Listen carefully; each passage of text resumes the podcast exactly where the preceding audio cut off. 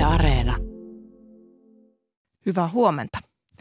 Päivän aiheena ovat paheneva koronatilanne, talouden näkymät ja valtion talouden tarkastusviraston uusi luotsaaja.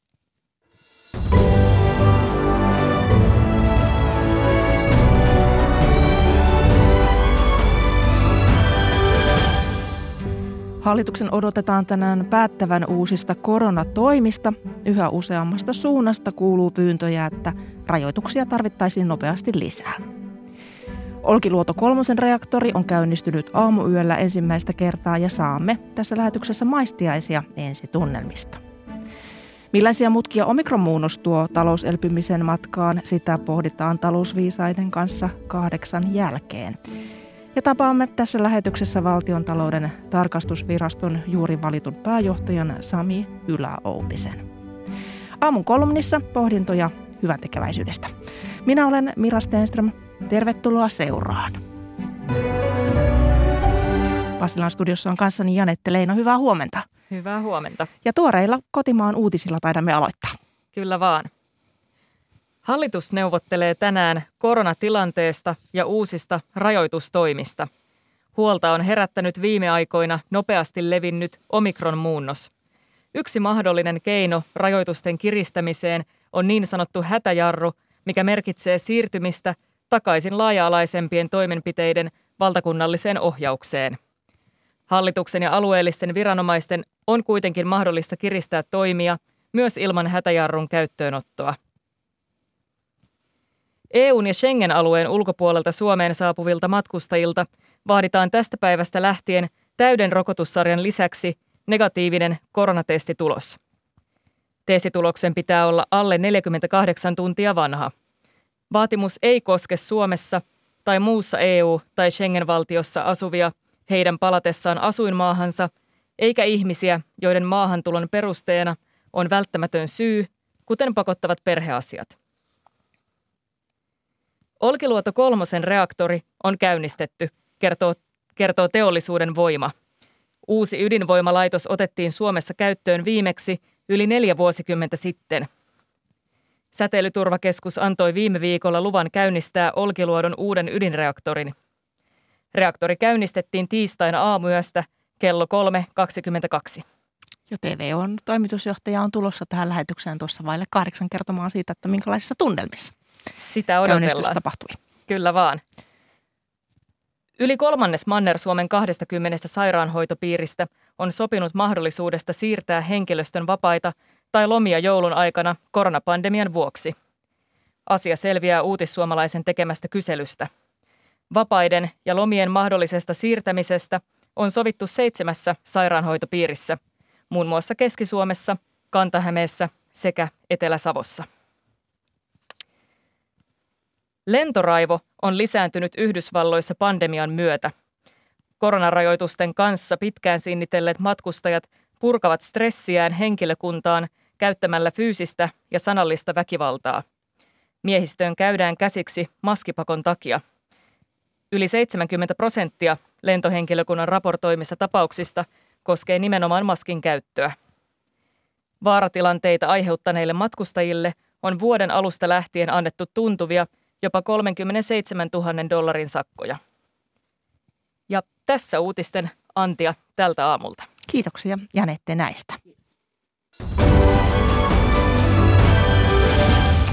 Ja kun tuossa Janetten uutiskatsauksessa tosiaan kuultiin, niin hallitus neuvottelee tänään koronatilanteesta ja uusien rajoitustoimien tarpeellisuudesta. Tehohoidon tilanne on pahempi kuin koskaan koronan aikana nimittäin sairaaloiden tehohoidon johtavat asiantuntijat ovat vaatineet hallitukselta nopeita toimia, joilla koronaviruksen leviämistä voitaisiin hillitä. Meillä on nyt etäyhteyden päässä sosiaali- ja terveysministeriön strategiajohtaja Pasi Pohjola. Hyvää huomenta. Hyvää huomenta. Ja hyvää huomenta Turun yliopiston virusopiprofessori Ilkka Julkunen. Hyvää huomenta. Aloitetaan tästä, tästä tilannekuvasta, nimittäin teho-osastoilla oli eilen 63 koronapotilasta.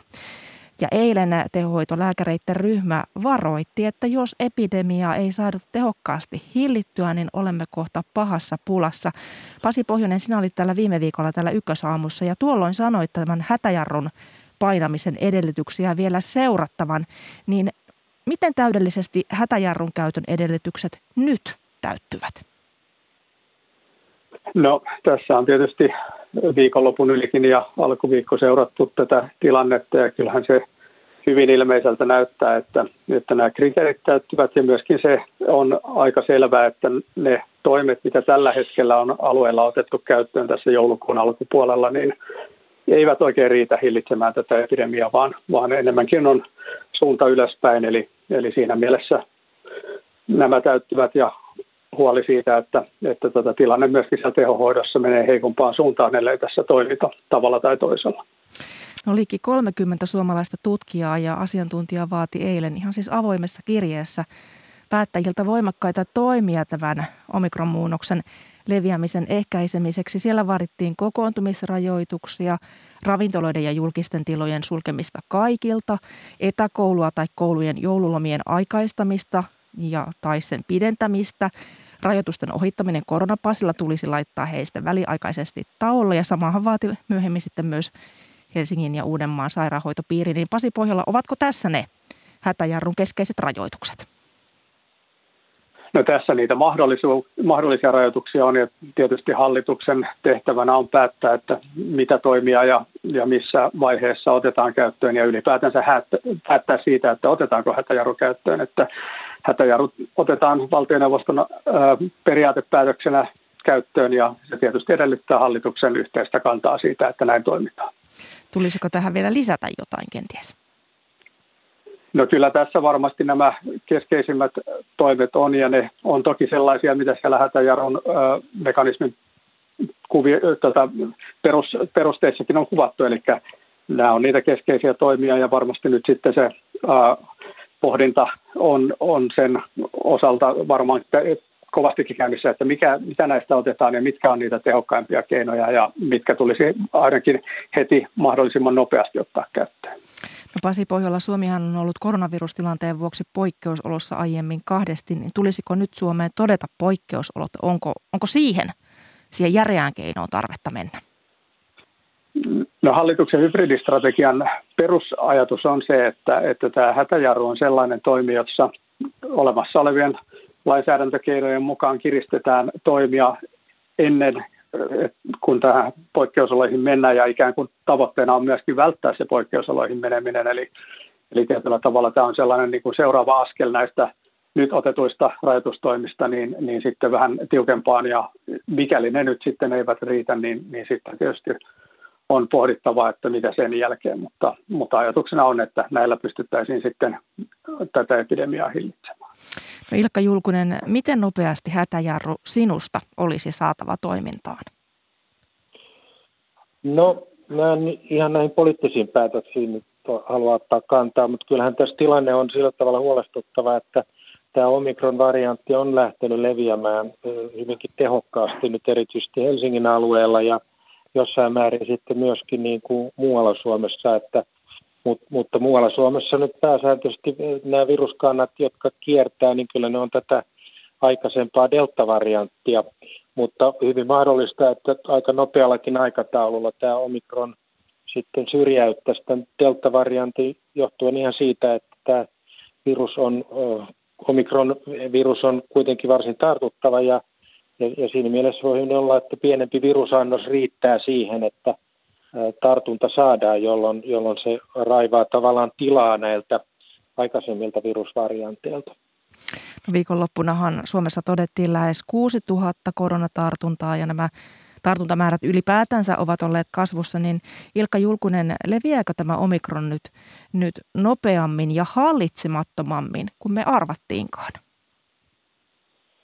No kyllä tämä on ollut kaiken kaikkiaan tämä omikron ihan tietyllä tavalla ihan täys yllätys, että, että näitä variantteja maailmalla kiertää, niin niitähän on tuhansia tämmöisiä kehityshaaroja, joita sitten eri, eri väestöosuuksissa niin kuin esiintyy ja, ja sitten vain osa näistä viruskannoista on sitten sellaisia, jotka varsinaisesti luokitellaan maailman terveysjärjestön toimesta tämmöisiksi huolestuttaviksi varianteiksi. Tämä esimerkiksi delta-variantti ja omikron-variantti ovat nyt sellaisia ja, ja niiden ominaisuuksiin sitten kuuluu, että ne leviää tehokkaasti väestössä paremmin kuin ne aikaisemmat variantit ja, ja siinä mielessä ne, ne tota, saa aikaan niin kuin paljon tartuntoja. Et, et, et se on niin kuin se niiden perusominaisuus, joka, joka tota, johtaa siihen, että ne tämmöisiksi huolestuttaviksi varianteiksi niin luokitellaan. Sen lisäksi tämä omikron pystyy myös väistämään niin kuin, rokotteen tai aikaisemman taudin aiheuttamaa immunisuojaa, mutta joka tapauksessa on nyt kuitenkin niin, että Suomen rokotekattavuus on varsin korkea ja, ja, ja myöskin tota, rokotteilla saadaan aikaan tämmöistä solvelitteista immuniteettia, joka sitten näyttää suojaavan vakavalta infektiolta, niin, niin siinä mielessä tämä tilanne ää, aikaan ennen rokotusta on, on huomattavasti nyt kuitenkin parempi. No nythän omikron-viruksesta, anteeksi, omikron-muunnoksesta on tullut valtavirus Yhdysvalloissa, niin Ilkka Julkunen, kuinka kaukana meillä ollaan siitä, että, että se olisi valtavirus? No kyllä sitä on aika vaikea arvioida, että kuinka pitkään tässä sitten menee, mutta kyllähän tilanne näyttää menevän siihen suuntaan, että tämä omikron ottaa, ottaa tilaa näiltä muilta, muilta varianteilta, että, että en, en nyt lähde varsinaisesti arvioimaan, että meneekö siinä sitten viikkoja vai, vai tota, pidempi, pidempi aika, että, että tässä on hyvin monia tekijöitä, jotka sitten vaikuttaa sen tartunnan leviämiseen ja tärkeät tekijät on kuitenkin tämä yksilöllinen toiminta, että miten ihmiset välttää, välttää niin kuin tartuntoja ja sitten nämä isommat yhteiskunnalliset toimet, joilla pyritään sitten näitä tartuntaketjuja ja tartuntamahdollisuuksia niin kuin merkittävästi vähentää. Ja tietysti tärkein, tärkein yksilötason keino tartunnan välttämiseksi ja, ja tota vakavan infektion estoon on tietysti tämä rokotu, rokotuksen ottaminen ja, ja nyt varsin, varsinkin kun näitä kolmansia rokoteannoksia tarjotaan, niin, niin sen seurauksena sitten immunisoijaa saadaan ihan merkittävästi vahvistettua ja, ja se toimii myöskin tätä omikronia vastaan kyllä sitten varsin hyvin. Nythän Pasi Pohjola uutissuomalaisen kyselyn mukaan yli kolmannes sairaanhoitopiireistä on sopinut mahdollisuudesta siirtää henkilöstön vapaita tai lomia tämän joulun aikana tämän pandemian vuoksi. Ja Helsingin Sanomien mukaan HUS on esittänyt kovia rajoituksia uudelle maalle, niin jos kävisi näin, että hallitus ei vetäisi hätäjarrusta, mutta kiristäisi rajoituksia, niin mitä se käytännössä tarkoittaisi? No monilta osin se varmasti olisi lopputulemallaan ihan, ihan sama. Toki siellä sitten voi olla sellaisia, että mitä hätäjarrun osalta on esitetty ma- mahdollisena toimina, kuten esimerkiksi tämä koronapassin käytön estäminen määräajaksi valtioneuvoston asetuksella, joka sitten saattaisi jäädä ottamatta käyttöön. Ja silloin tietysti vaihtoehtona on nämä alueelliset päätökset, mitä esimerkiksi Varsinais-Suomessa on nyt eilen tehty, eli, eli näiden tilojen käytön rajoitukset ja yleisötilaisuuksien ää, kokonaiskielto, eli, eli niissähän myöskin sitten tämä koronapassin mahdollisuus ää, poistuu. Ilkka Julkunen, nythän esimerkiksi näiden koronan koti, kotitestien, näiden pikatestien vapauttamiseksi väliaikaisesti arvonlisäverosta, niin hallitus esittää, esittää tosiaan tätä vapautusta, niin, niin mikä merkitys näillä kotitesteillä on tällä hetkellä taudin kurin laittamisessa? No kotitestitkään eivät ole ihan niin herkkiä kuin sitten tämä julkisen terveydenhuollon käyttämä PCR-testi, että, että siinä mielessä tota, en, en mitenkään vastusta niitä kotitestejä, totta kai niitä voidaan käyttää, mutta oleellista olisi, että kuitenkin tämä ihmisten tartuntariski tai tartunnan testaaminen tapahtuisi kuitenkin hallitusti ja, ja mahdollisimman herkillä menetelmillä. Ja, ja siinä mielessä tämä julkisen terveydenhuollon järj- toteuttama testaustoiminta on kuitenkin niin kulmakivi tässä niin kuin tartunnan torjunnassa. Ja, ja myöskin sitten kun tartuntaketjuja – selvitetään, niin se on, se on viranomaistoimintaa ja, ja, ja siinä mielessä siinäkin pitäisi käyttää sitten niin kuin mahdollisimman herkkää, herkkää ja luotettavaa testaustapaa, että tiedetään sitten varmuudella, että kuka on tartunnan saanut ja kuka ei. Niin nythän Ilkka Julkunen, epidemiologian professori Irene Peterson Lontoon University Collegeista on todennut näistä koronan kotitesteistä Sandy Telegraphin haastattelussa, että omikron leviää niin nopeasti, että nämä testitulokset voivat vanhata myös nopeasti, että aamulla pikatestistä negatiivisen tuloksen saanut voi olla illalla tai iltapäivällä positiivinen. Ja hänestä tämä kotitesti tulisikin tehdä hetki ennen kuin aikoo tavata muita, ei siis, ei siis tuota, vaikkapa päivää ennen, niin voiko tämä Ilkka Julkunen pitää paikkansa? No tämä voi ilman muuta pitää paikkansa, että se, se test, testi, olipa se tehtä, te, tehdäänpä se millä tahansa testillä, niin kertoo vain sen tilanteen, mikä juuri sillä hetkellä niin kuin on. Et, että testin, testithän on sillä tavalla rajallisia, että tänään tehty testi joka on negatiivinen, niin ihmisillä voi olla sitten tartunta menossa ja, ja tota virus, virusta aletaan tuottaa sinne ylähengitystieihin, jolloin sitten illalla tai seuraavana päivänä niin, niin tota sitä virusta voi sitten löytyä sieltä hengityselimistä. Että, tämähän on ihan perustilanne, joka on ollut koko aika niin kuin olemassa, että, että juuri tiettynä ajanhetkenä tehty testi ei tietysti kerro sitä, etteikö olisi voinut sitten olla positiivinen sitten seuraavana päivänä esimerkiksi. Pasi Pohjola, nythän tässä, tässä kun olemme, olemme puhuneet tästä tauti, tautitilanteesta ja esimerkiksi siitä, että pitäisi mennä ö, ottamaan ne rokotteet ja, ja myöskin testata itseään, niin nythän koronatehohoitoa koordinoiva professori Matti Reinikainen, niin hänen mukaansa tämä tilanne ei ole koskaan näyttänyt näin huolestuttavalta, että tehohoidon asiantuntijat arvioivat, että Suomeen vasta tuloaan tekevä omikron työllistää sairaaloita arvioitua enemmän, niin minkälainen uhkakuva liittyy tehohoidon kapasiteetin riittävyyteen? Kyllä siihen ihan todellisia uhkakuvia liittyy ja tietysti se, että mikäli asiaan ei millään tavalla tartuta ja tehdä näitä rajoitustoimia, niin, niin sitten sitä myötä kun omikron-variantti sitten ottaa alaa ja jos se on selkeästi herkemmin tarttuva, niin kyllähän se riski sitten siitä, että tapausmäärät kasvaa entisestään ja myöskin niiden vakavien tautimuotojen määrä kasvaa, jolloin myöskin se tehohoidon kuormitus tulee entistä kovemmaksi. Ja siinä on ihan olennaisia riskejä sitten esimerkiksi jo pelkästään sille tehohoidon toteuttamiselle ylipäätänsä, mutta myös muiden hoitojen toteuttamiselle. Eli, eli tässä mielessä on varmaan niin kuin niitä viimeisiä hetkiä tarttua toimia osinhan nyt alueellisella päätöksenteolla tähän on jo tartuttu. Pasi Pohjola ja Ilkka Julkonen, paljon kiitoksia teille haastattelusta ja oikein hyvää joulun odotusta. No kiitos. Samoin. Kiitos. Ja jatketaan aiheesta vielä hetki Lapin sairaanhoitopiirin infektioylilääkäri Markku Bruaksen kanssa. Hyvää huomenta.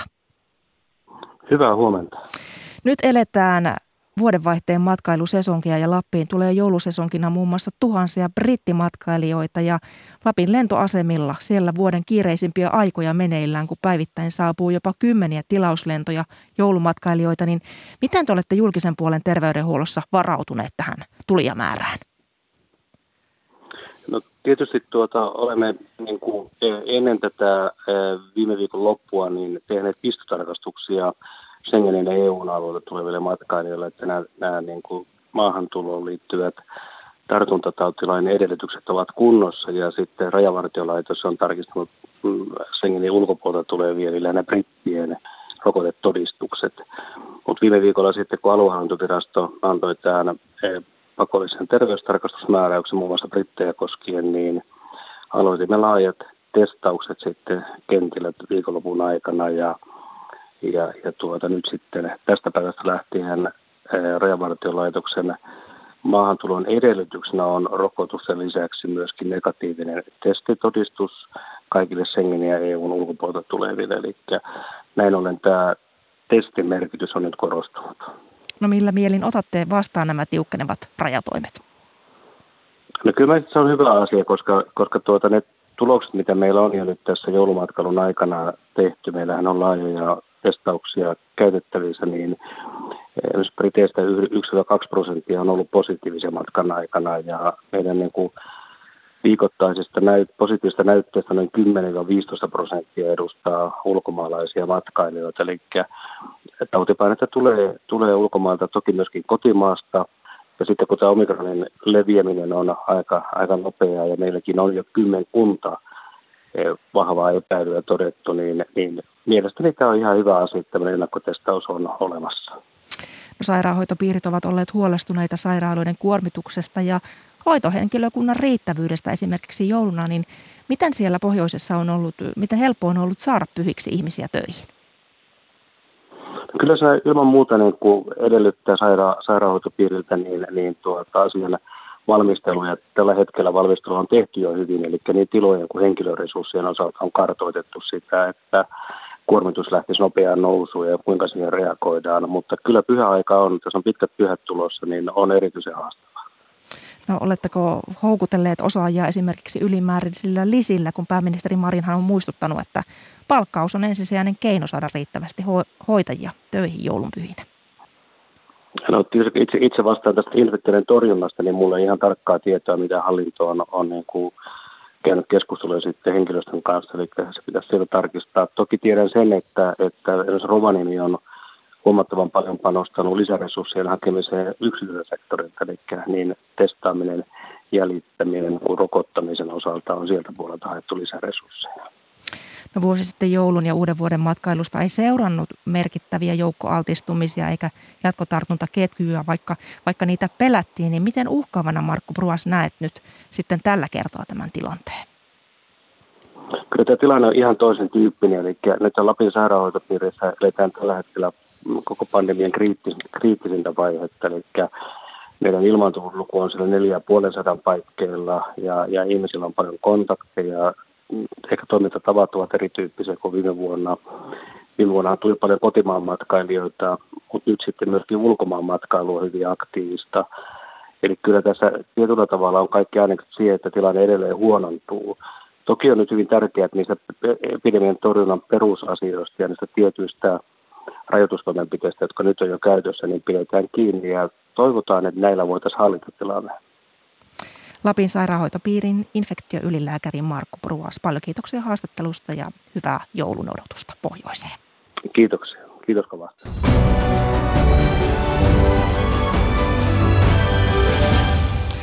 Koronasta hypätään sitten ihan toiseen aiheeseen, nimittäin aamuyöllä alkoi tapahtua Olkiluodon saarella Eurajoella. Ydinvoimalan kolmosreaktorissa käynnistettiin ensimmäistä kertaa ydinreaktio. Tervetuloa lähetykseen Teollisuuden Voima TV on toimitusjohtaja Jarmo Tanhua. Hyvää huomenta. Hyvää huomenta. Reaktori käynnistyi yöllä tarkalleen ottaen 0322. Miten tuo käynnistys sujui? Hyvin sujui. Ihan suunnitellusti atomit lähtivät halkeamaan, että hyvin meni. Miksi se tehtiin yöllä? No se tehdään silloin, kun laitos sitten, laitoksen koeajot saadaan siihen vaiheeseen, että ei ollut mitenkään erityisesti valittu yötä tähän. Ei ollut sillä tavalla tarkoituksellista.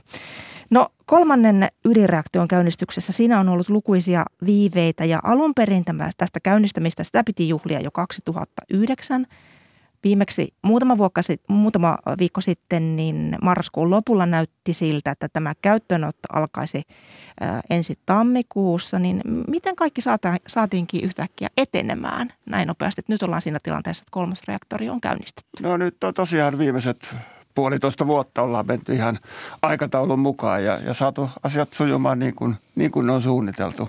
Ehkä tässä jotain on opittu matkan aikana tämä hanke, niin miksi se viivästyi jopa 12 ja puoli vuotta? Mitkä on ne perimmäiset syyt? Sitä saadaan varmaan analysoida vielä pitkään, että miksi näin on, näin on käynyt, mutta tietysti niin kuin lähtökohta on ollut se, että kaikki tehdään viimeisen päälle ja laatu on lopulta hyvää.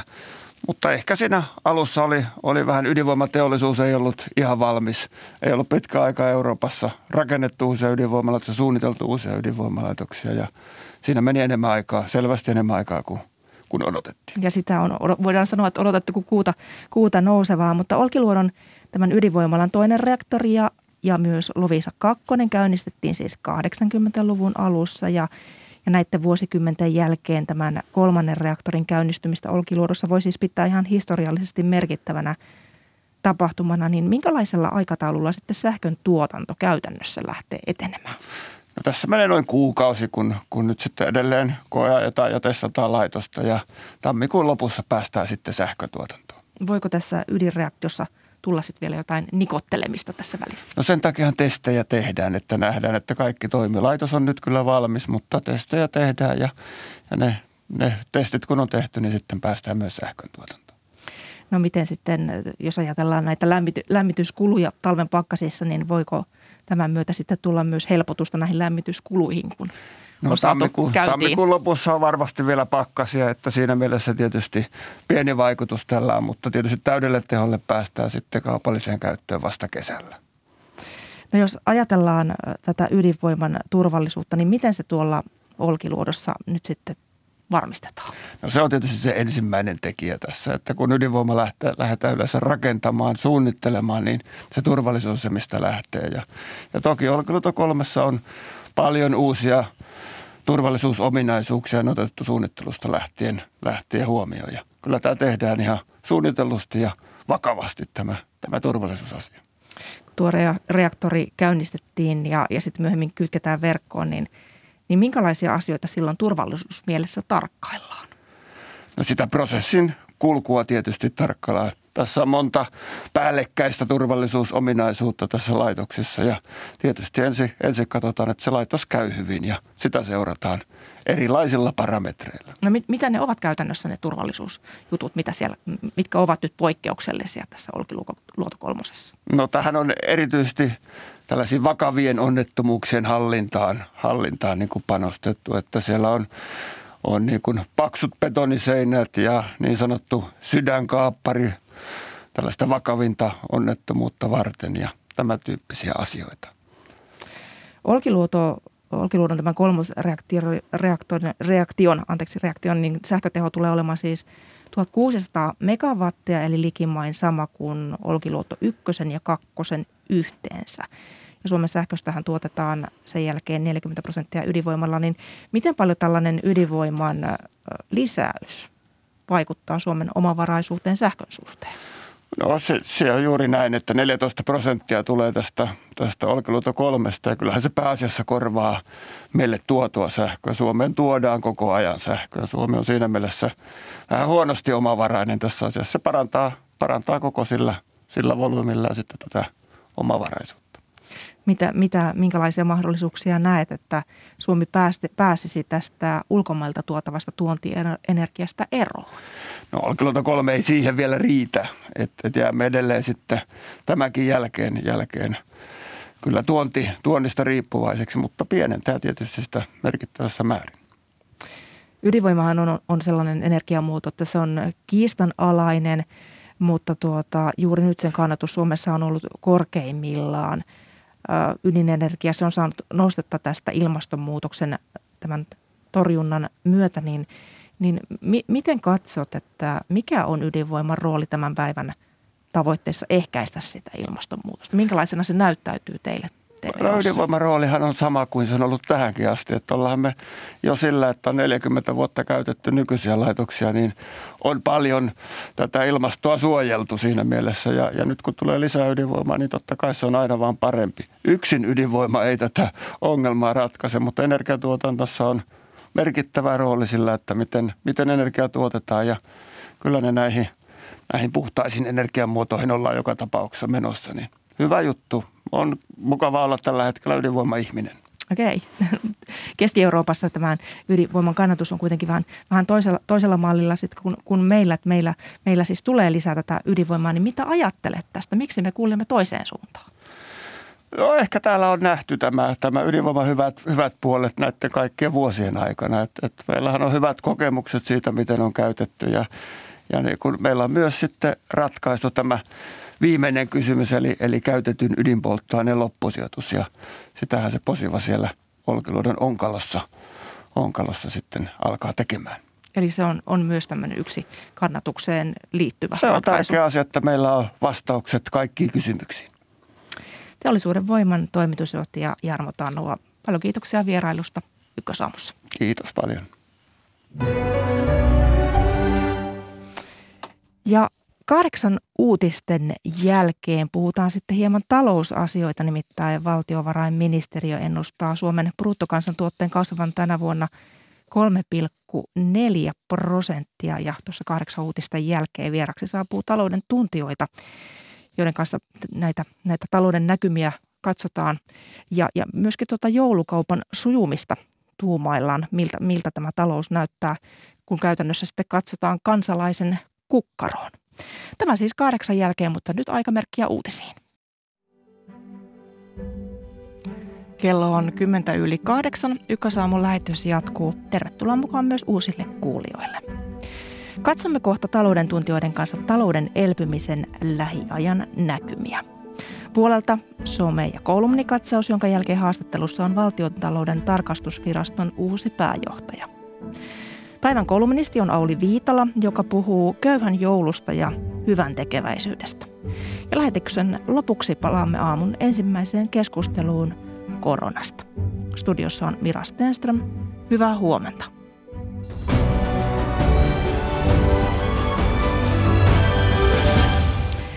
Valtiovarainministeriö julkaisi eilen ensi vuoden talousennusteen ja viime viikolla niin teki muun muassa Suomen Pankki ja Danske Bank. Punaisena lankana on epävarmuuden jatkuminen ja nopeimman kasvun taittuminen. Miltä näyttää talous, kun katsotaan kansalaisen kukkaroon sitä tuumaillaan seuraavaksi. Hyvää huomenta ja tervetuloa lähetykseen Kaupan liiton toiminnanjohtaja Mari Kiviniemi. Kiitos. Ja hyvää huomenta Danske Bankin pääekonomisti Pasi Kuoppamäki. Hyvää huomenta. Ja hyvää huomenta valtiovarainministeriön ylijohtaja Mikko Spolander. Huomenta, huomenta. Tervetuloa kaikille. Aloitetaan tästä valtiovarainministeriön ennusteesta. Ennuste äh, sanoo Suomen bruttokansantuotteen kasvavan tänä vuonna 3,4 prosenttia ja ensi, ensi vuoden kasvuvauhdiksi ministeriö ennustaa tasan 3 prosenttia. Niin Mikko Spolander, miten Suomen talous nyt voi? No tällä hetkellä me kuitenkin eletään tämmöistä nopean kasvun aikaa ja, ja tota, kuva ei sinällään ole syksyn aikana juurikaan muuttunut. Viime viikot on tietenkin tuoneet tämän epidemian kiihtymisen kautta lisää epävarmuutta ja se näkyy tässä ennusteessa niin, että vuodenvaihteen ympärillä on talouden kasvu hidastumassa. Mutta koska se ajoittuu näin vuoden vaihteeseen, niin tämä kuluva vuosihan on aika pitkälti taputeltu ja se oli hyvä. Sen takia kuluva vuoden ennuste on niinkin hyvä kuin 3,4 prosenttia. Ja ensi vuoden aikana sitten jos me jotain on koronasta opittu, on se, että, että tämmöisten hitaamman kasvun vaiheiden, mahdollisten rajoitustoimien seurauksena olevien niin kuin, liiketoiminnan niin kuin hiipumisen jälkeen kulutus, kysyntä ää, toipuu nopeasti. Ja senpä takia niin tässä vuoden 2022 aikana kyllä me nähdään niin, että sitten kun tämä tästä – Mä en voi sanoa ajatella, että kun tää, tästä tämä korona hellittää, niin sitten taas tota talous lähtee uudelleen sille kasvuuralle, millä se on nyt ollut. No, hallituksella on tänään visainen paikka edessään, kun he pohtivat, pohtivat näitä, tätä koronatilannetta ja rajoitusten mahdollista tiukentimista. Ja nythän Suomen yrittäjät etujärjestö on vaatinut yrittäjien tukemista, jos näitä koronarajoituksia kiristetään. He ovat vaatineet muun muassa esimerkiksi uutta kustannustukikierrosta. Niin Mikko Spolander, miltä se kassa näyttää, että onko varaa ensi vuodelle antaa, antaa tällaisia uusia kenties tukikierroksia? No se on, se on niin tietysti selvää, että tämän tyyppisissä kriisitilanteissa tai tällaisissa niin shokeissa, joita talous kohtaa ja yhteiskunta kohtaa, niin totta kai niin julkinen valta tekee sen, mitä tehdä tarvii. Että esimerkiksi kyllä kaikki niin kuin koronahoitoon liittyvät tota, kustannukset tullaan eh, tietenkin hoitamaan tai niin kuin terveydenhuollon ylläpito ja rokottaminen ja näin poispäin. Mutta siis se on tietenkin sitten vähän vaikeampi kysymys se, että minkä, mitä kaikkea vastaan. Tästä täytyy ikään kuin julkisen vallan tulla niin kuin rahapussin kanssa ää, tota, mukaan, että et, et, erittäin vaikea kysymys. Ja mä uskon kyllä, että hallitus tässä nyt sitten sitä pohtii, että miten jatkossa voidaan toimia, mutta että kyllä mä sanoisin näin, että, että kyllä niin kuin kansalaisen kannalta niin kaikki semmoinen, mikä niin kuin vaaditaan kansalaisten terveyden ja turvallisuuden takaamiseksi, niin kyllä nyt siihen aina sitten rahat riittää. Se on kuitenkin väliaikaista. Yhden vuoden alijäämä, yhden vuoden velkaantumisen kasvu ei sinällään ole ongelma. Se ei ole meidän julkisen talouden ongelma, että me vuonna 2020 jouduttiin ottaa rahaa koronan hoitoon niin paljon kuin jouduttiin. Meidän ongelma on se, että pidemmällä aikavälillä meidän julkisessa talous on krooninen epätasapaino ja, ja se johtaa niin kuin kiihtyvään velkaantumiseen. Mutta tuossa pääministeri Sanna Marin sanoi sunnuntaina pääministeri haastattelutunnilla, että jos laajoja tosiaan näitä rajoitustoimia joudutaan ottamaan käyttöön, niin yritykset yrityksille tullaan tarvitsemaan laajoja uusia tukipaketteja, mm. niin onko piikki auki siis? No ei piikki koskaan sillä lailla auki, että tota, no jonkunlainen blankkosekki tässä jaettaisiin. Ainahan siitä niin kuin harkitaan, että mikä on sitten niin kuin, tehokkain tapa, äh, kohdennettu tapa, kuinka pitkään näin poispäin. Että, et kyllähän tässä niin kuin monta, monta tekijää on sitten pöydällä, koskaan piikkeet sillä lailla ole auki, että antaa mennä, että kaikki, jotka haluaa, niin tervetuloa ovelle. Ei, ei se näin mene koskaan. No Mari Kivinemi, puhutaan kohta joulukaupasta, mutta mikä on kaupan alalla tarve tällaisille kustannustuille tällä hetkellä? Ja kyllä niitä, niille on ollut tarvetta koronan aikana, erityisesti silloin vuonna 2020, mutta pitkin matkaa, että vaikka kaupalla kokonaisuudessa on mennyt hyvin, niin on tiettyjä erikoiskaupan osa-alueita, jotka eivät oikeastaan vieläkään ole kunnolla päässeet mukaan tähän vahvaan kasvuun. Eli muoti- ja kenkäkauppa on sellainen, samoin kirjakauppa on vähän yllättävää kyllä, niin laahannut jäljessä myynnissä ja myöskin nuo kulta- ja liikkeet ovat sellaisia, joilla tänä vuonna tuo myynti kokonaisuudessa on jäänyt jälkeen vuoden 19 luvuista. Eli selvästi tavallaan, ymmärränkö oikein, tällaisia aloja, jotka on jollain tavalla juhlariippuvaisia? Kyllä näkyy, että silloin kun ollaan oltu kotona eikä olla ostettu niin paljon vaatteita ja ei olla myöskään pidetty juhlia, niin näissä tietyissä tuoteryhmissä se näkyy selvästi. Ja toki nyt loppuvuodesta ja joulu on aina joulu näillekin aloille, niin näkyy paranemista, mutta on, on varmaankin niin, että vuoden 19 lukuihin ei, ei kaikilta osin näillä aloilla päästä. No Pasi Kuopamäki, kansainvälisen valuuttarahasto IMFn pääjohtaja Kristaliina Georgieva varoitti äsken, että tämä koronaviruksen omikronmuunnos se voi hidastaa tämän globaalin talouden elpymistä, niin, niin mitä ajattelet, että minkälainen tekijä tälle Suomen kasvun ennustamiselle omikronmuunnos on tällä mm. hetkellä? No kyllä se lisää epävarmuutta talouden tulevaisuuden suhteen, mutta niin kuin ehkä aikaisemmista varianteista, deltasta ja muusta on opittu, että se ei välttämättä ole mikään sen kaltainen katastrofi tai iso isku, kun koettiin silloin keväällä 2020. Se on lähinnä kasvua hidastava tekijä nimenomaan niin palvelualoilla ja esimerkiksi matkailuun liittyvillä aloilla, mutta niin kuin sitä talouden suurta kuvaa se lähinnä vaikeuttaa sillä lailla, että kasvu nyt hidastuu ja nimenomaan ehkä tässä talven aikana toivon mukaan sitten näillä rajoitustoimilla, kolmansilla rokotuksilla ja myöskin ehkä kausivaihtelulla on sitten vaikutusta siihen, että ensi keväänä korona olisi taas pienempi tekijä ja talouden elpyminen maailmalla ja Suomessakin voisi jatkua. No nythän äh, näiden tuotteiden saatavuusongelmat ovat tänä koronavuonna olleet äh, globaali pulma, niin, niin miten se on heijastunut talouteen? No se on heijastunut tietysti sillä että inflaatio me nähdään, että on sen seurauksen noussut, kun meillä on kysyntä kasvanut koronan äh, sulun jälkeen silloin säästettyjä rahoja on käytetty, niin kuin tuossa vähän aikaisemmin viittasin, että me uskotaan näin, että myöskin tässä jatkossa käy niin, että kun kun, kun ihmiset ei pääse kuluttamaan tulojaan tavaroihin ja palveluihin, sitten kun pääsevät, niin sitten se kulutus tota, noin, ottaa kiinni sen, tota, sen takamatka, mikä siinä on syntynyt. Ja nyt sitten tota, noin, kun kuoppa oli syvä, niin myöskin se ikään kuin boosti sen kuopan jälkeen on aika voimakas ja se näkyy isona kysyntänä, mutta sitten tota, noin, tämä tarjonta ei ole tavallaan pysynyt siinä perässä, se näkyy inflaation kiihtymisenä. Ja sitten siinä on muitakin syitä, mutta tätä ehkä tämä nyt sanotaanko tässä nykyisessä keskustelussa kaikkein leimallisin on keskustelu tästä inflaatiosta, että, että, se, se, että onko se väliaikaista, onko se tota, noin, jatkuvaa, seuraako siitä kustannuskierre, joka johtaisi rahapolitiikan kiristymiseen.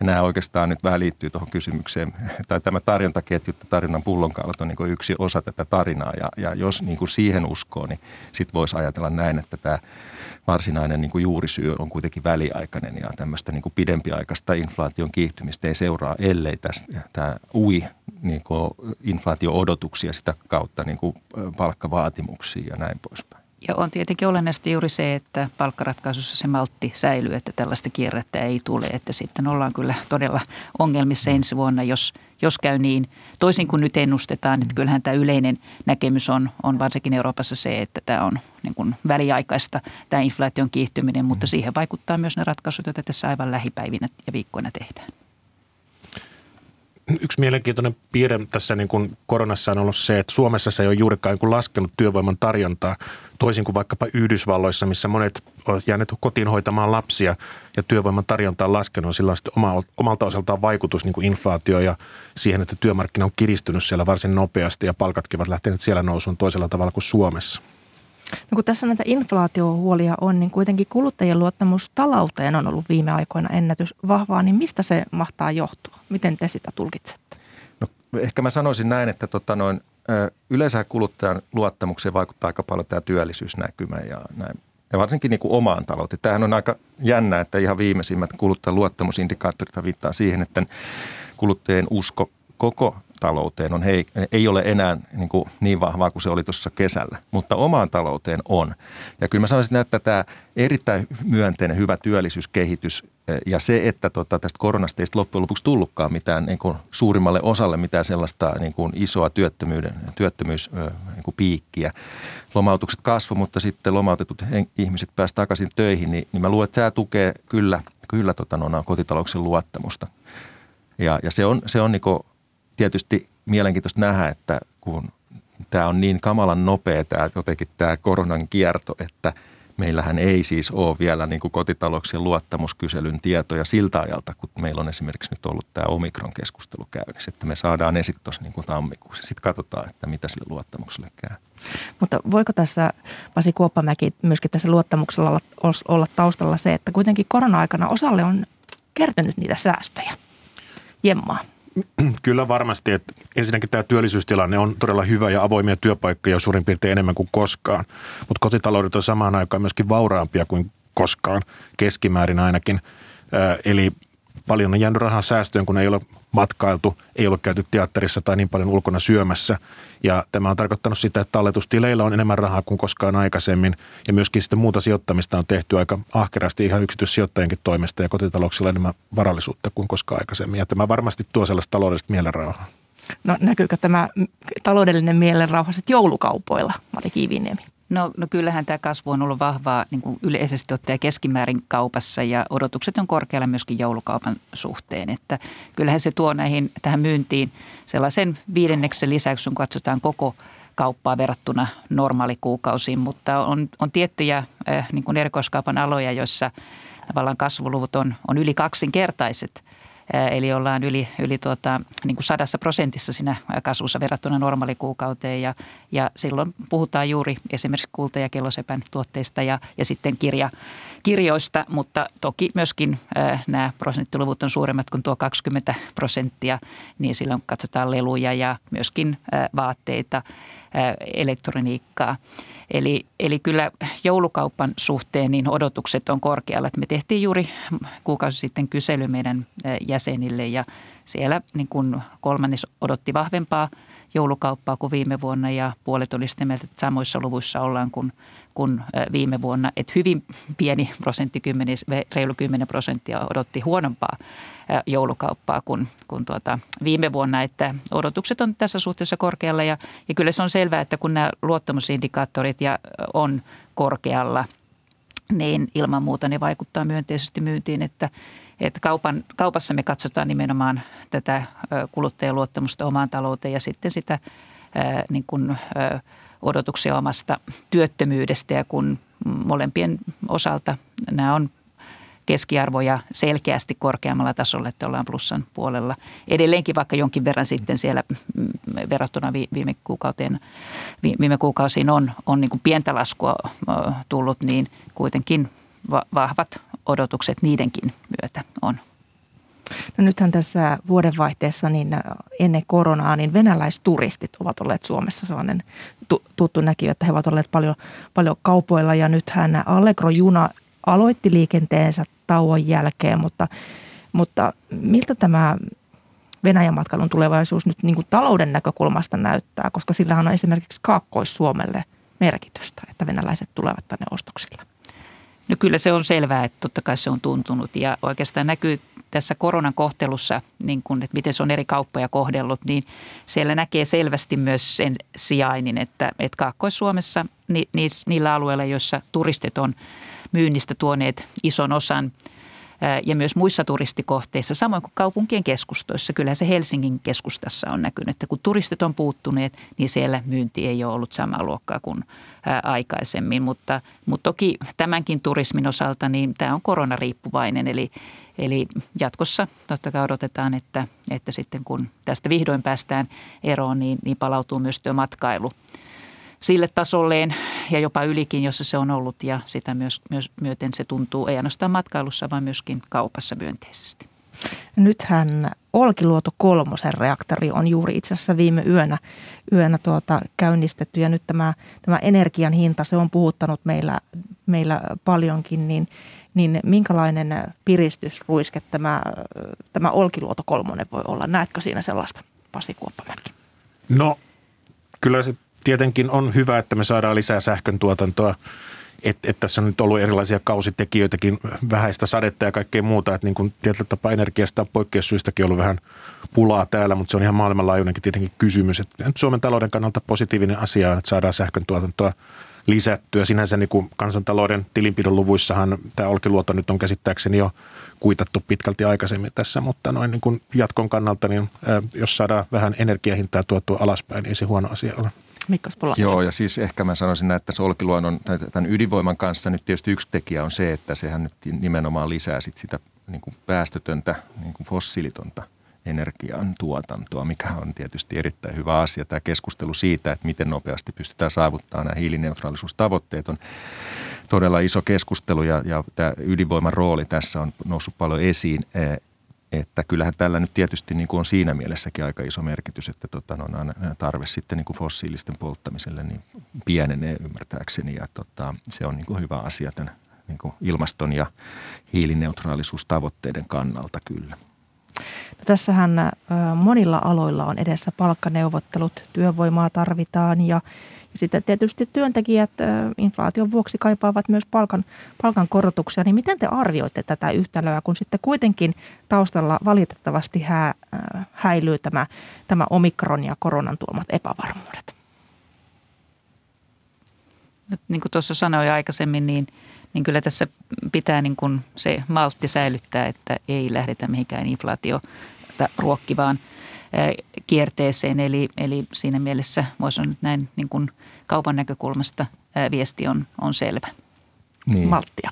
Siis ylipäätään tietysti niin tota, voisiko näin sanoa, että kun meillä on yhteiskunnassa ja taloudessa aikamoinen murros käynnissä, enkä puhu nyt pelkästään siitä, että väestö ikääntyy ja, ja se niin kuin luo oman tämmöisen niin kuin hankalan tilanteen, se erityisesti julkisen palvelutuotantoon, vaan enemmänkin tämä tota, siirtymä toisenlaiseen tuotantorakenteeseen, niin, niin tällaisessa tilanteessa, joka sitten niin edellyttää sitä, että, että yritykset investoi uuteen teknologiaan, yrityksellä on niin kuin näkymä tulevaisuuteen – niin, että tässä maassa kannattaa investoida. Niin sehän edellyttää niin kuin sitä, että Suomi näyttäytyy kilpailukykyisenä paikkana. Toisaalta täällä on niin kuin osaavaa työntekijää, osaajia, mutta myöskin muuten, että se osaajan kustannus on, on niin kuin oikealla tasolla. Niin, niin siinä mielessä tietysti niin kuin nämä palkkakysymykset, jotka suoraan näkyy sitten niin kuin kilpailukyvyssä ja, ja varmastikin vaikuttaa sitten siihen, että millä tavalla yritykset kokee niin kuin Suomen tämmöisenä niin kuin, toimintoisen sijoituspaikkana, johon on kyllä tosi tärkeä, koska mun mielestä tässä niin kuin tämän rakennemurroksen aikana niin on tärkeää se, että siinähän aina on niin kuin voittajia, ne jotka pystyy siinä sitten ikään kuin ensin liikkumaan. Ja kyllä mä sanon, että tämä kilpailukyky on niin kuin tässä yhtälössä niin kuin laajasti koko talouden kannalta niin merkittävä asia. Tässä ajassa on tosi aika paljon poikkeuksellista, minkä takia inflaatio nyt ja meidän käsityksen mukaan aika tilapäisesti kuitenkin koholla ja sen odotetaan laskevan sitten ensi vuoden kuluessa – ja oleva huomattavasti alemmalla tasolla ja vuonna 2023, niin pitäisi katsoa tämän tilapäisen inflaatiopiikin yli ja asettaa palkat tosiaan sellaiselle tasolle, että se niin kuin turvaa kansantalouden hintakilpailukyvyn. Toki samalla aikaa pitää jossain määrin huolta sitten ostovoimasta. No nythän näitä EUn elvytyspaketin rahoja, niitä alkaa vähitellen valua Suomelle ja lokakuussa siis uutisoitiin, että ensi alkuun Suomi saa käyttöönsä 13 prosenttia elpymisrahoista eli noin 271 miljoonaa euroa ja tätä elvytystä suunnataan siis erityisesti vihreään siirtymään eli näihin ilmastonmuutoksen vastaisiin toimiin, niin minkälainen vaikutus teistä tällä elpymispaketilla on sitten taloudelle? Kyllä tällä varmasti on myönteistä vaikutusta ja olennaista on myös ei katsoa pelkästään niitä Suomeen tulevia hankkeita, vaan myöskin suomalaisten yritysten rohkeasti katsoa muihin Euroopan maihin meneviä hankkeita ja osallistua niihin. Että kyllä tämä niin kuin yrityksiltäkin aktiivisuutta vaatii, voisi sanoa, että koko Euroopan tasolla. Mutta, mutta laajemminkin kyse on siitä, että pystyttäisiin näissä hankkeissa panostamaan nimenomaan siihen uuteen osaamiseen ja huolehditaan Suomessakin siitä, että tutkimuksen ja tuotekehitykseen on varoja, että sitä kautta pystytään sitten pidemmän aikavälin kasvua saamaan aikaan. Kyllä vain joo, ja siis tämä on niinku semmoinen positiivinen, saattaa olla niinku positiivisempikin ruiske. Me itse ennusteessa ajateltiin näin, että tätä kautta olisi mahdollista, että investoinnit esimerkiksi noin ylipäätään Suomessa voisi jopa kasvaa vähän nopeammin kuin mitä me on ennustettu, kun täytyyhän ennusteessa aina joku positiivisempikin näkymä olla, ettei aina ole pelkästään niiden negatiivisia tota, riskejä, niin kyllä tämä, tämä niinku elpymisvarojen käyttö ja sitä myöten syntyvät niinku investoinnit laajasti yhteiskunnassa, jos sen matkaan saattaa niinku myös yksityisinvestoinnit, niin on tietysti semmoinen positiivinen mahdollisuus. No miten tätä katsotaan teillä, teillä sitten Danske no, Kyllä meilläkin se tavallaan oli osaltaan vaikuttamassa siihen, että ensi vuonna nähdään tehtävän investointeja enemmän Suomessa. Ja se antaa mahdollisuuden sellaiseen positiiviseen sykäykseen talouteen, uuden luomiseen, uusiin innovaatioihin, mutta samalla sitten ehkä kykyä kasvattaa niin kuin maan resilienssiä sitten erilaisia niin kuin kriisejä vastaan, jos pystytään niin kuin digitalisaatio ja muun avulla luomaan sitten sellaista ikään kuin vastustuskykyä muuten, muutenkin niin kuin tällaisille kriiseille, mitä nyt on koettu tässä. Danske Bankin pääekonomisti Pasi Kuoppamäki, Kaupaliiton toiminnanjohtaja Mari Kiviniemi ja valtiovarainministeriön ylijohtaja Mikko Spolander. Paljon kiitoksia vierailusta Ykkösaamussa ja mukavaa jouluodotusta teille. Kiitos samoin. Kiitos, Kiitos. samoin.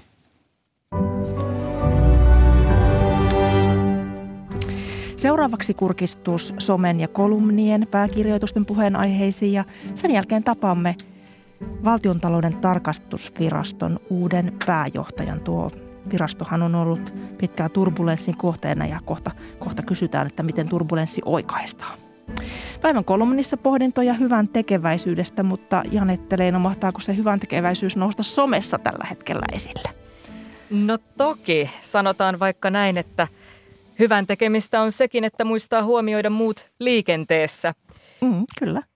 Ja Helsingin pelastuslaitoksen palopäällikkö Taisto Hakala viittasikin tähän liittyen, että laita auto kuntoon ennen joulureissua, tarkasta nesteet, valot, pyyhkiät ja renkaat, varaudu kylmään, jos auto jättää tielle, pakkaa painava alas ja irtonainen kiinni, aja kelin, älä kellon mukaan, ennakoi ja huomioi muut ja pidä riittävä turvaväli ne on varmasti hyvät ohjeet. Joskus kun on auto jättänyt tielle, niin näitä Nimenomaan. ohjeita on tarvittu. Kyllä vaan. Hmm. Ja nostetaan vielä Twitteristä kotitapaturman twiitti, jossa muistutetaan, että tänään on vuoden lyhin päivä, joten muistetaan pysyä loistavina ja käytetään heijastimia. Ja sitten voitaisiin ottaa katsaus pääkirjoitustarjontaa ja kuten arvata saattaa, siellä on puhuttanut paljon korona ja tämä tämänpäiväinen tuleva neuvottelu hätäjarrusta. Ja Helsingin Sanomat esimerkiksi kirjoittaa pääkirjoituksessaan, kuinka ää, rokotetutkin levittävät omikronia tehokkaasti ja siitä syystä myös heidän kontaktejaan täytyy vähentää. Toisin sanoen koronapassi täytyy väliaikaisesti heittää nurkkaan. Toinen vaihtoehto olisi koronapassin muuttaminen niin, että rokottamattomat eivät pääse testin turvin rokotettujen joukkoon hankkimaan tartuntaa. Ainoa taka, takuuvarma tapa jarruttaa tartuntoja on se, että ihmiset eivät tapaa, eivät etenkään suurin joukoin. Ja samoilla linjoilla oli aihepiirissään ää, Lapin kansa, joka pääkirjoituksessaan kysyi, että voitaisiinko täyssulku välttää sillä, että koronapassin – saisi vain rokottautumalla. Tällöin samaan tilaisuuteen ei päätyisi rokottamattomia, jotka ovat suurimmassa riskissä sairastua vakavaan koronatautiin. Ja ehditäänkö vielä nopeasti vilkaista Kyllä. Anna mennä kolumnia? Sen olen napannut aamulehdestä, jossa Satu Peltola käsittelee etäopetusta vanhemmuuden hankalimpana etappina – Satu Peltola kirjoittaa, kuinka Muistan ensimmäisen etäopetuspäivän turhankin elävästi. Samalla kuin kirjoitin juttua kuntien kuormittuneista ää, kuntien kuormittuneista Vilma-järjestelmistä yritin ohjeistaa esikoistani tehtävien pariin opetustaidoilla, jotka paljastuivat umpisurkeiksi jo ennen kuin ensimmäinen vartti oli kulunut. Kasvavat tau- tartuntamäärät ja viime viikonlopun keskustelu enteilevät tiukkenevia rajoituksia, joiden on arvioitu osuvan myös kouluihin pidennetyn joululoman tai epäopetuksen muodossa. Etäopetusjakson kertaalleen Kokeneelle esikoiselleni en ole vielä uskaltanut mainita äidin mahdollisesta paluusta apuopettajaksi. No, selvä. Kiitos Janette näistä. Kiitoksia. Sitten ihan muuhun aiheeseen. Eduskunta valitsi eilen valtiontalouden tarkastusviraston uudeksi pääjohtajaksi valtiovarainministeriön budjettipäällikön Sami Yläoutisen. Yläoutinen seuraa tehtävässä sivuun siirrettyä Tytti Yliviikaria ja hän on täällä, Sami Yläoutinen on paikalla. Hyvää huomenta ja onnittelut valinnasta. Kiitoksia. Tämä valtiontalouden tarkastusvirasto niin tarkastaa valtion taloudenhoitoa ja valvoo finanssipolitiikkaa ja myös vaalia puolueen rahoitusta, niin sinä korostit hakemuksessasi tarvetta palauttaa virasto perustehtävien äärelle. Mitä paluu perustehtäviin tarkoittaa käytännössä? No valtiontalouden tarkastusvirasto todella niin kuin tuossa totesit, niin, niin, niin sen perustehtävänä on huolehtia siitä, että valtion taloudenpito on lainmukaista ja kestävää ja, ja, ja tarkoituksenmukaista. Ja VTVn kaiken toiminnan pitää palvella ää, näitä perustavoitteita ja, ja, ja tämä on se asia, mihin, mihin, mihin pitää jatkossa kiinnittää enemmän huomiota. Eduskuntahan irtisanoi VTVn aiemman pääjohtajan eli edeltäjäsi Tytti Yliviikarin kesäkuussa ja eduskunta siis menetti luottamuksen hänen kykynsä toimia viraston johdossa näiden rikosepäilyjen vuoksi. Ja Tytti Yliviikari, niin hän korosti muun muassa tämän konsultoinnin merkitystä. Niin onko tämä eri toimintojen ohjaava ote pienemmässä roolissa sitten VTVssä jatkossa? No mä sanoisin näin, että VTV tietenkään ei ole mikään konsulttitoimisto, mutta toisaalta se, että VTV toimii hyvässä vuorovaikutuksessa muun valtiohallinnon kanssa on ihan hyvä asia, mutta on ihan päivän selvää, että jos on jotain sellaisia epäselvyyksiä tai, tai jotain huomautettavaa, niin ne pitää tuoda avoimesti ja selkeästi esille. Tässä kohujen myötä, niin sinä kannat huolta myös, myös tästä viraston henkilökunnasta, että he on joutunut kohtuuttoman tilanteen eteen. Niin mitä, mitä tarkoitat tällä? No mä olen työurani varrella ollut aika paljon VTVn kanssa tekemisissä mä tiedän, että siellä on erittäin osaava ja ammattitaitoinen henkilöstö. Ja se heidän perustekemisensä laatu on, on korkealla tasolla ollut tämän kohun aikanakin. Et siinä mielessä voi sanoa, että VTVn äm, julkinen kuva on muodostunut liiankin kriittiseksi. Ja, ja tämä on tietysti henkilöstön kannalta harmillista, että nämä – nämä kohut, joihin lähtökohtaisesti heillä ei ole ollut osaa eikä arpaa, niin on langettanut sen, sen varjon heidän, heidän tekemisensä ylle. Ja, ja tämä on tietysti ähm, tällaisen niin kuin työssä jaksamisen ja työmotivaation kannalta niin, niin epätoivottava tilanne. Tämän edellisen pääjohtajan rikosepäilyt, niin ne ovat tuomioistuimeen edenneet, niin miten paljon se tällä hetkellä hankaloittaa valtiontalouden tarkastusviraston toimintaa käytännössä? No eihän se tietysti mukavaa ole, jos oma työpaikka on tällaisissa yhteyksissä jatkuvasti niin, kuin, niin kuin mainittu, mutta mä itse tässä tulevassa tehtävässä en haluaisi velloa tässä menneisyydessä, vaan, vaan se, se fokus on tulevassa ja siinä, että me päästään tästä liikkumaan eteenpäin ja, ja, ja tota, ja se on se, mihin, mihin tässä yhdessä meidän pitää pyrkiä. No miten tästä menneessä velloutumisesta, niin mi- mi- miten tulet auttamaan henkilökuntaa, että siitä päästään eteenpäin ja päästään pois tästä tämmöisestä kohun turbulenssista ja, ja, ja niin kuin se maine, maine puhdistuu? No eihän siinä luottamuksen palauttamisessa ole mitään taikatemppua, eikä se palaudu millään kauniilla sanoilla tai julistuksilla, vaan ihan siihen, että, että, että tähän tekemiseen kiinnitetään huomiota.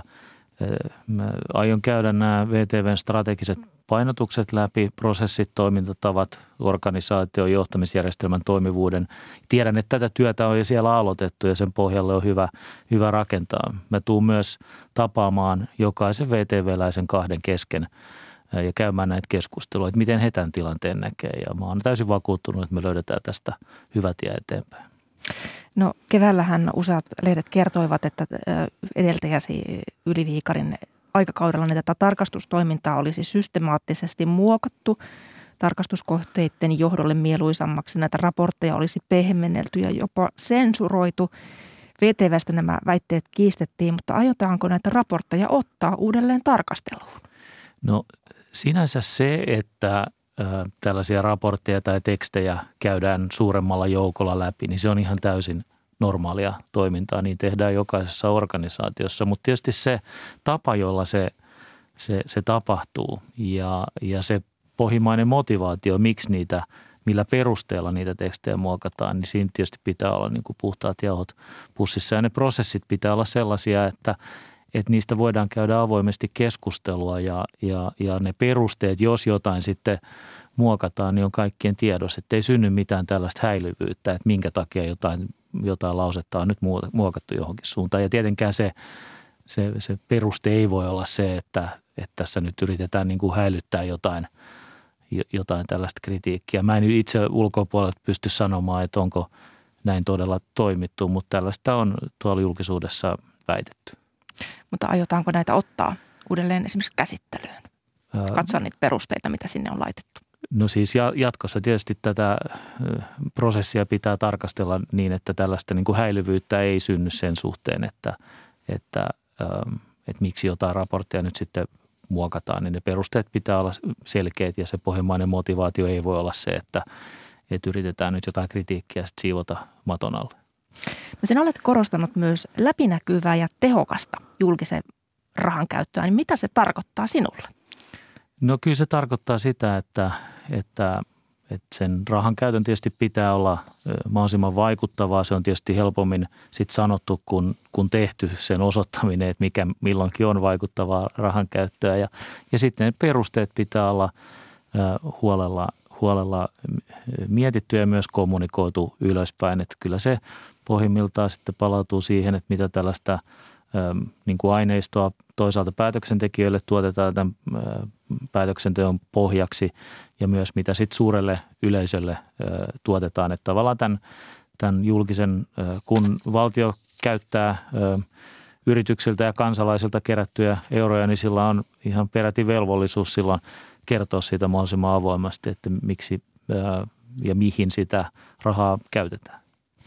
No VTVn tehtävänä on tarkastaa valtion taloudenhoitoa ja entisenä budjettipäällikkönä, niin olet mitä suuremmassa määrin tietoinen tästä taloudenhoidosta, niin, niin, niin minkälaisia puutteita näet, että mahtaako taloudenhoidossa valtiolla niin olla vakavia puutteita tällä hetkellä? No koronan vuoksi on äm, joitain tällaisia äm, niin kuin ehkä notkahduksia tässä suhteessa nähty – ja, ja on hirveän tärkeää jatkossa varmistua siitä, että nämä, nämä tota, koronan ehkä tällaisen yllättävien tilanteiden vuoksi tehdyt poikkeukset käytännöt ei jää pysyviksi, vaan palataan tähän normaaliin taloudenpitoon. Viittaan nyt tällä esimerkiksi menokehysjärjestelmään, joka on ottanut koronan vuoksi, mutta myös muista syistä aika tavalla osumaan. Sitten siellä on myös muuten tässä – ehkä nähtävissä jotain tällaista notkahdusta. Mitään sellaista taloudenpidon laillisuuteen liittyvää niin kuin vakavaa, fataalia huolta en näe, mutta kyllä nämä on asioita, joihin pitää vakavasti suhtautua. No yksi tehtävistä on tämä vaali- ja puoluerahoituksen valvominen ja kun vaalit ovat jälleen tulossa, niin onko vaali- ja puoluerahoituksessa kuinka paljon korjattavaa? Tämä on sellainen osa-alue, johon mun on syytä perehtyä paremmin ennen kuin lähden siitä mitään painavaa lausumaan. Sinänsä on hirveän hyvä, että meillä Suomessa tätäkin puolta huolella käydään läpi ja jos niitä sitten tällaisia epäselvyyksiä on, niin niihin kiinnitetään huomiota. Viraston tehtäviin kuuluu myös valvoa finanssipolitiikkaa, niin miten, miten haasteellinen tehtävä tämä nyt on, kun kuitenkin velkaa on koronan vuoksi jouduttu ottamaan? No todella valtio on velkaantunut voimakkaasti koronan vuoksi, mutta ilman koronaakin meillä olisi julkisen talo, julkisessa taloudessa kosolti haasteita. Viittaa nyt väestön ikääntymiseen ja, ja siitä seuraaviin paineisiin, mitä meillä julkisen talouden kestävyyteen liittyy. Mä olen tässä nykyisessäkin tehtävässä kantanut huolta julkisen talouden ohjauksesta ja sen uskottavuuden tarpeesta ja, ja, ja, ja menokehysten uskottavuudesta. Ja, ja nämä on todella asioita, joihin VTV jatkossakin tulee kiinnittää aivan erityistä huomiota, että Suomi tarvitsee uskottavan ja, ja, ja luotettavan ja, ja pitävän julkisen talouden ohjausjärjestelmän. No sinä, sinä siirryt tosiaan nyt valtion talouden tarkastusvirastoon, niin niin äh, tuolta valtiovarainministeriön budjettipaikan, budjettipäällikön paikalta, niin mitä uutta tuot mukanasi tullessasi? No on ihan selvää, että VTVn kaltaisen viraston tulee toimia täysin esimerkillisesti suhteessa muuhun valtiohallintoon. Ja siinä johdolla on aivan erityinen vastuu ja, ja rooli ja kyllä mä tulen kaikkeni tekemään, että, että VTV jatkossa on otsikossa oikeasta syistä. No, sinulla on myös sellainen tausta, että olet toiminut aikaisemmin kansainvälisen valuuttarahaston IMFn neuvonantajana, niin mitä sieltä kenties tarttui mukaan sellaista, mikä, mikä tulee uutena sitten VTVlle? No vaikea yksilöidä, mutta kyllä mä siellä oikeastaan opin entisestään arvostamaan sitä Suomen tehokkaita järjestelmiä ja, ja uskottavia finanssipolitiikan ohjausmekanismeja. Tuolla on kansainvälisesti hirveä joukko maita, jotka yrittää kynsihampain saavuttaa sen tason, millä Suomi on ollut aikaisemmin. Ja, ja nyt tietysti huolta aiheuttaa se, että, että onko Suomi lipumassa näistä hyvistä periaatteesta. Että ehkä siellä opin arvostamaan tätä, tätä, tätä Suomen tähän asti hyvin toiminutta järjestelmää. Valtiontalouden tarkastusviraston uusi pääjohtaja Sami Yläoutinen. Paljon kiitoksia vierailusta Ykkösaamussa ja mukavaa jouluodotusta. Kiitos samoin. Tiistain kolumnistina on Auli Viitala ja hän kolumnoi köyhän joulusta ja hyvän tekeväisyydestä. Minulla on nollan euron joulubudjetti. Joulukuussa ei tule eläkettä enempää kuin muulloinkaan ja pienet säästöni ovat pahan päivän varalle. Suomalaisten joulubudjetti on kuitenkin keskimäärin melkein 600 euroa, eli kahden aikuisen perheellä pitkälti yli tonnin. Se on hyvä, sillä jouluun kuuluu hyvän tekeväisyys. Koska monella on jo kaikkea, eikä edes kamala nälkä, hyvän tekeväisyyteen päätyy varmaankin vähintään satoja euroja per nenä. Sitä paitsi iso osa suomalaisista on kristittyjä ja Jeesuksen mielestä ihmisen piti antaa kaikki rahansa köyhille, joten pian kaikkien köyhien taloushuolet ovat ohi. Hyvän tekeväisyys tarkoittaa pyyteetöntä auttamista, josta itse ei hyödy kuin hyvän mielen verran.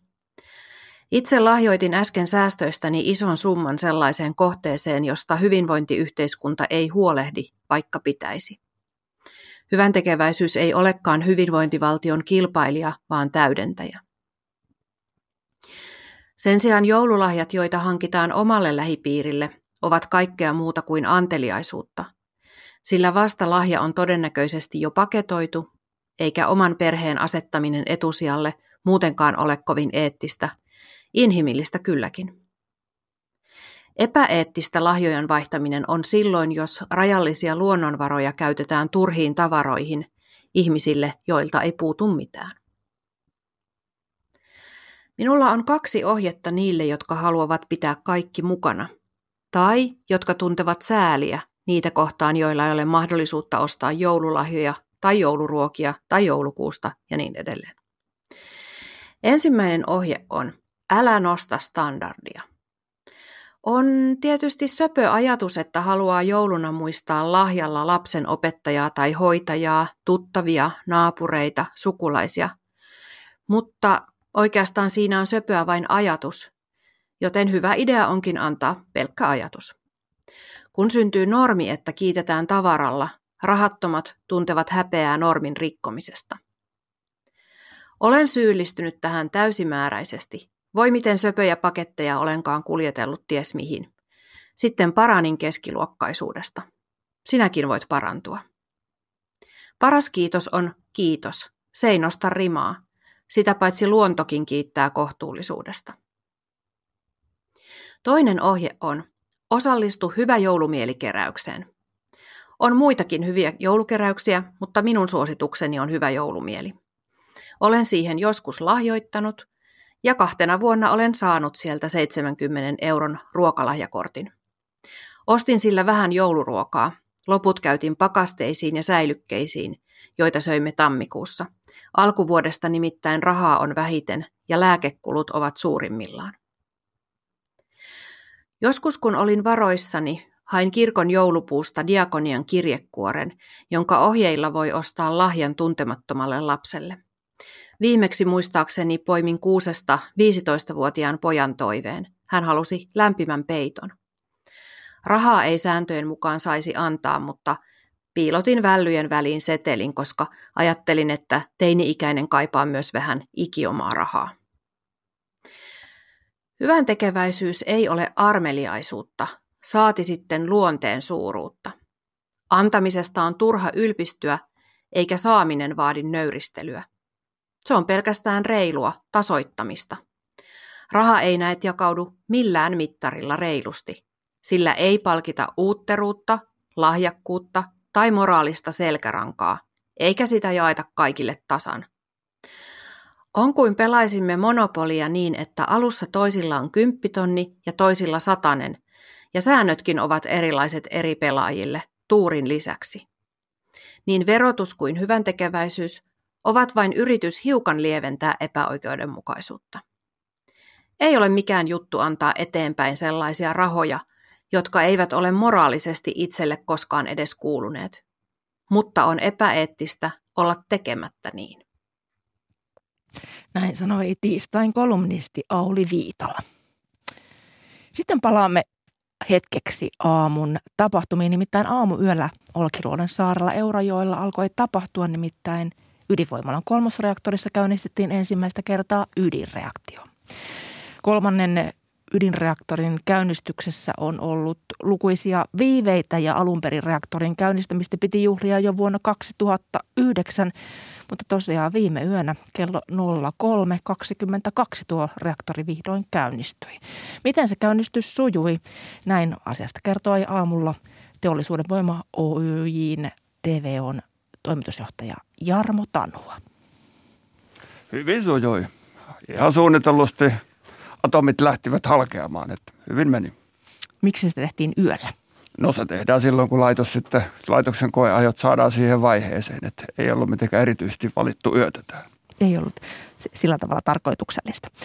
No kolmannen ydinreaktion käynnistyksessä siinä on ollut lukuisia viiveitä ja alun perin tämä, tästä käynnistämistä sitä piti juhlia jo 2009 – Viimeksi muutama, vuokka, muutama viikko sitten niin marraskuun lopulla näytti siltä, että tämä käyttöönotto alkaisi ensi tammikuussa. Niin miten kaikki saatiinkin yhtäkkiä etenemään näin nopeasti? Nyt ollaan siinä tilanteessa, että kolmas reaktori on käynnistetty. No nyt on tosiaan viimeiset puolitoista vuotta ollaan menty ihan aikataulun mukaan ja, ja saatu asiat sujumaan niin kuin, niin kuin ne on suunniteltu.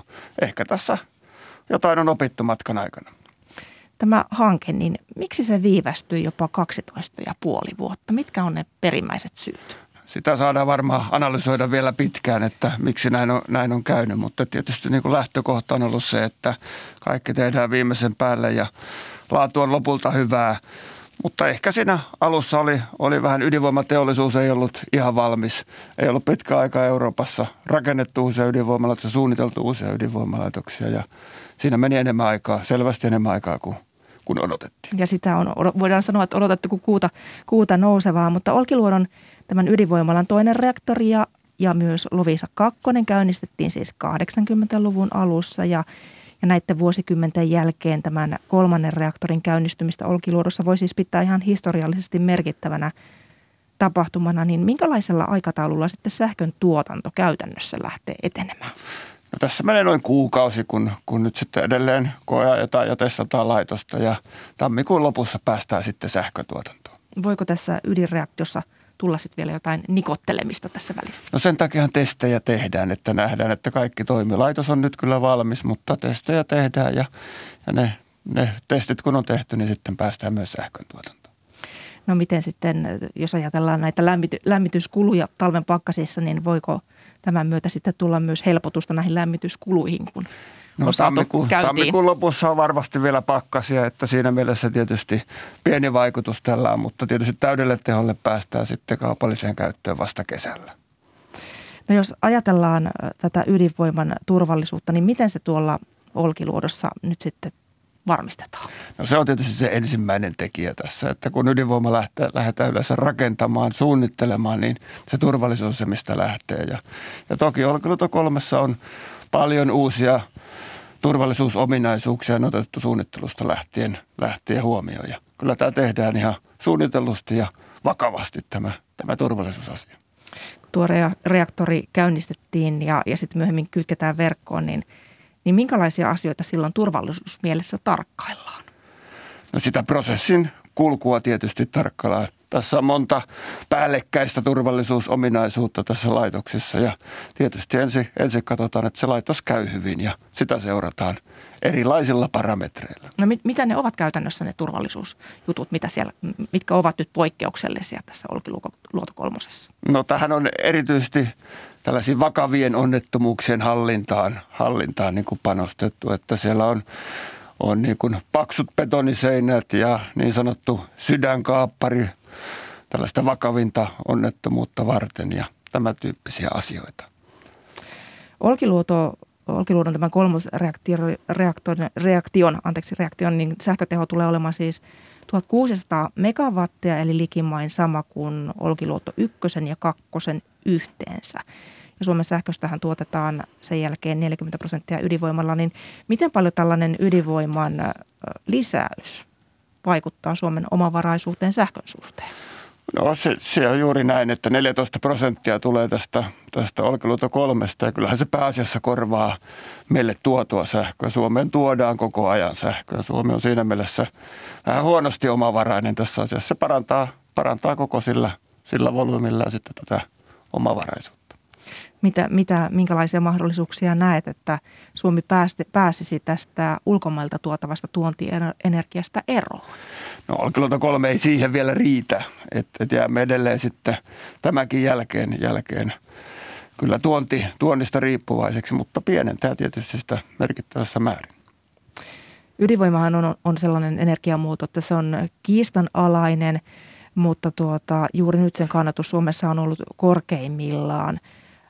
Ydinenergia, se on saanut nostetta tästä ilmastonmuutoksen tämän torjunnan myötä, niin – niin mi- miten katsot, että mikä on ydinvoiman rooli tämän päivän tavoitteessa ehkäistä sitä ilmastonmuutosta? Minkälaisena se näyttäytyy teille?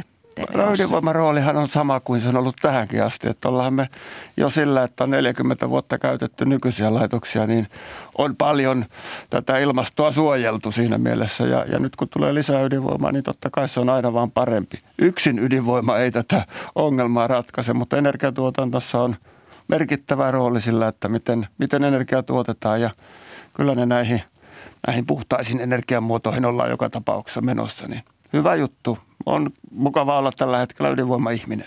Okei. Keski-Euroopassa tämän ydinvoiman kannatus on kuitenkin vähän, vähän toisella, toisella mallilla sit kun, kun meillä, että meillä, meillä siis tulee lisää tätä ydinvoimaa, niin mitä ajattelet tästä? Miksi me kuulemme toiseen suuntaan?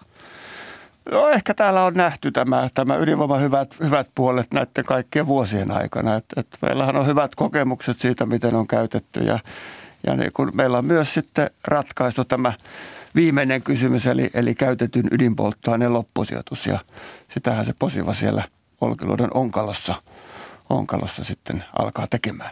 Eli se on, on myös tämmöinen yksi kannatukseen liittyvä Se on ratkaisu. tärkeä asia, että meillä on vastaukset kaikkiin kysymyksiin. Näin sanoi TVOn toimitusjohtaja Jarmo Tanhua. Kanssani tätä lähetystä ovat tehneet Janette Leino, Jukka Vanninen, Maria Skara, Jaana Kangas ja Ilkka Lahti. Tuottajana on ollut Tarja Oinonen ja äänitarkkailun on hoitanut Anders Johansson. Kuuluttaja Heikki Puskala, hyvää huomenta. Hyvää huomenta.